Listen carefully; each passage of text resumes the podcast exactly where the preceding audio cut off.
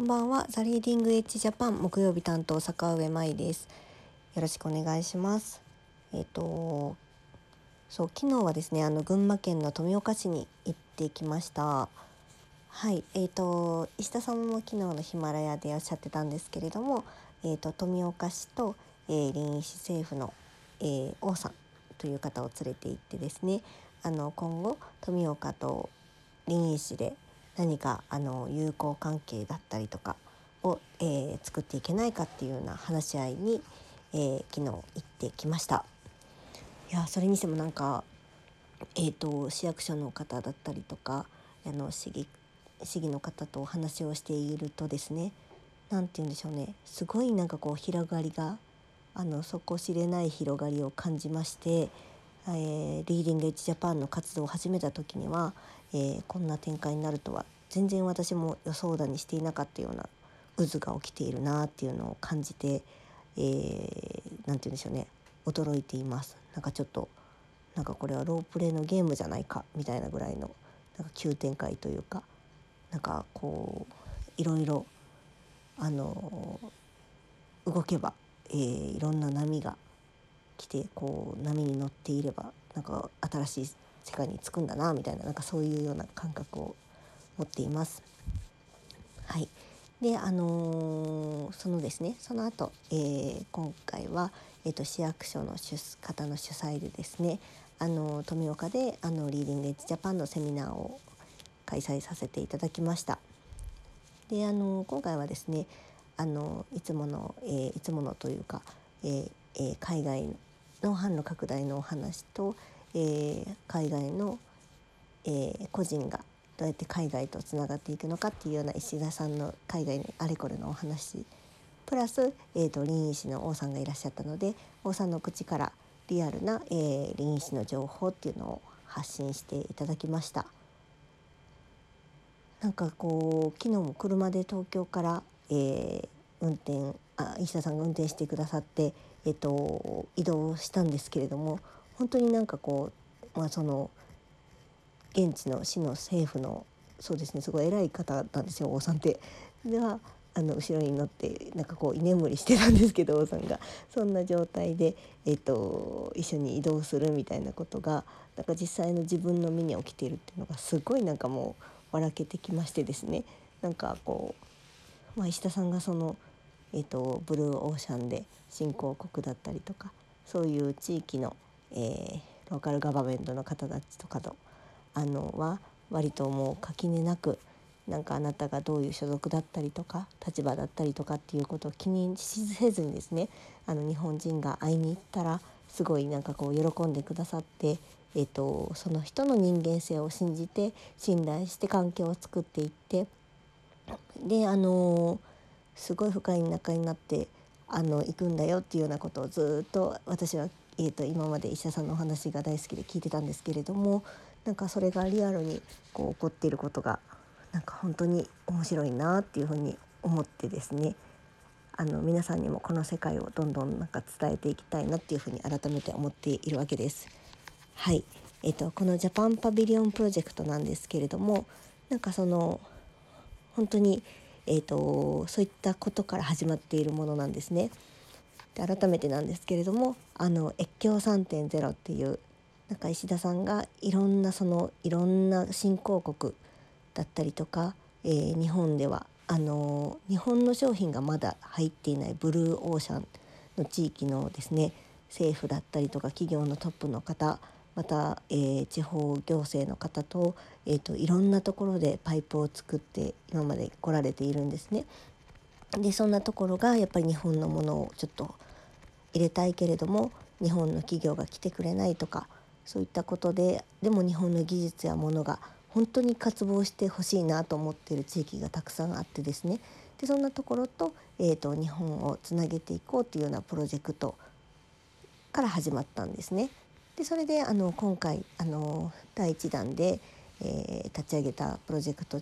あこのプロジェクトチームの、えーと、イベントがですねそのリーンの国際博覧会だったんですけれどものジャパンパビリオンブースを作ろうっていう、えー、企画だったんですけれども今度は逆にもうその臨沂市の政府の方から、えーと、招聘状とかなんか正式な書類のやり取りが今後必要になってくるからっていうことでもう政府からの要請を受けて、えー、一般社団法人化したのがリーディングエッジジャパンです。だからそんな流れで、えーと、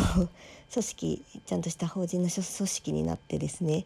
あの活動が始まっていくっていうのもまた新しいと思いますしでまたその、えーと、このジャパンパビリオンプロジェクト自体も、えーと、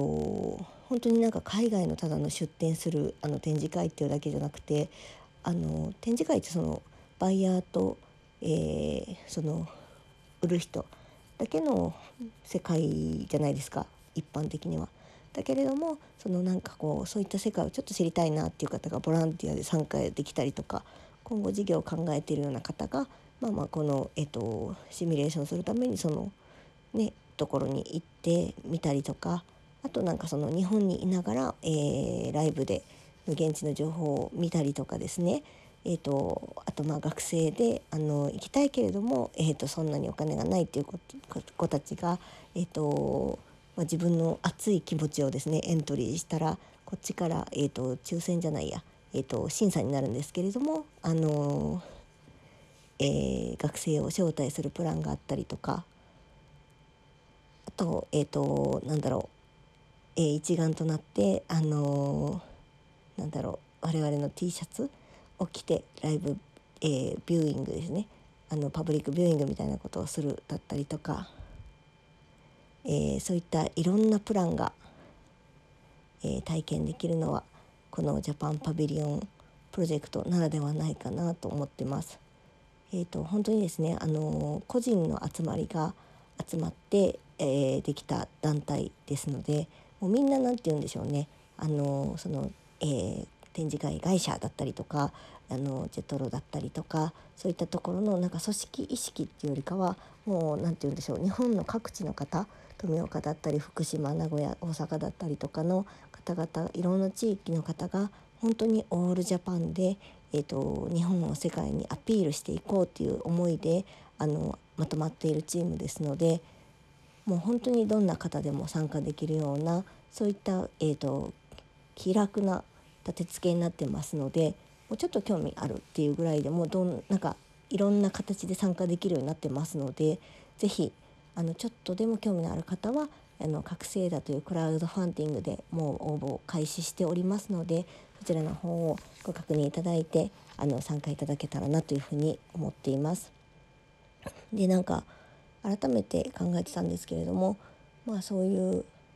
切り口だったりとかですねあと割とあの、えーと、地方の方のセミナーにたくさん、えー、時間を取っていきたいっていう思いがあって、あのー、大企業が入っている商社とかが言っているような本当に海外のレッドオーシャンで戦おうと思ったらもう本当に物がたくさんあって何て言うんでしょうねよっぽどのことがないとあのなかなか爆発しにくい状況があるのでそのブルーオーシャンのところにまあ、日本の、えーと、良いもの地方のいいものとかそのなんか地方創生にもちょっと役立てられるような、えーと、取り組みであると思いますしでまた、えーとまあ、SNS とスマートフォンを使って、えー、このプロジェクトって進行していて各地の人が遠隔でその、まあ、本当になんか気軽な形でですね世界とつな、がって世界で実際にあの、えー、プロジェクトビッグプロジェクトを進めるでそれがなんかこう日頃だったら一般的には動きにくいと思われている私みたいなママが、えーと、実行委員をしているっていうことであの働き方改革みたいなメッセージも込めさせていただいてるんですよね。だからなんか保育園に例えば預けられないからって言って何もできない仕事が外でできないっていう考え方がもう今後はなくなっていくんですよねこのプロジェクトこんなプロジェクトの仕事のやり方ができたら。だからそういった新しい、あのー、働き方だったりっていうのも、えー、実はこのプロジェクトの裏側にはあるんだよっていうことを、えー、どんどん 発信してなんかできたらシェアしてもらえたら嬉しいなというふうに思っています。それでは今日はこの辺で失礼いたします。さようなら。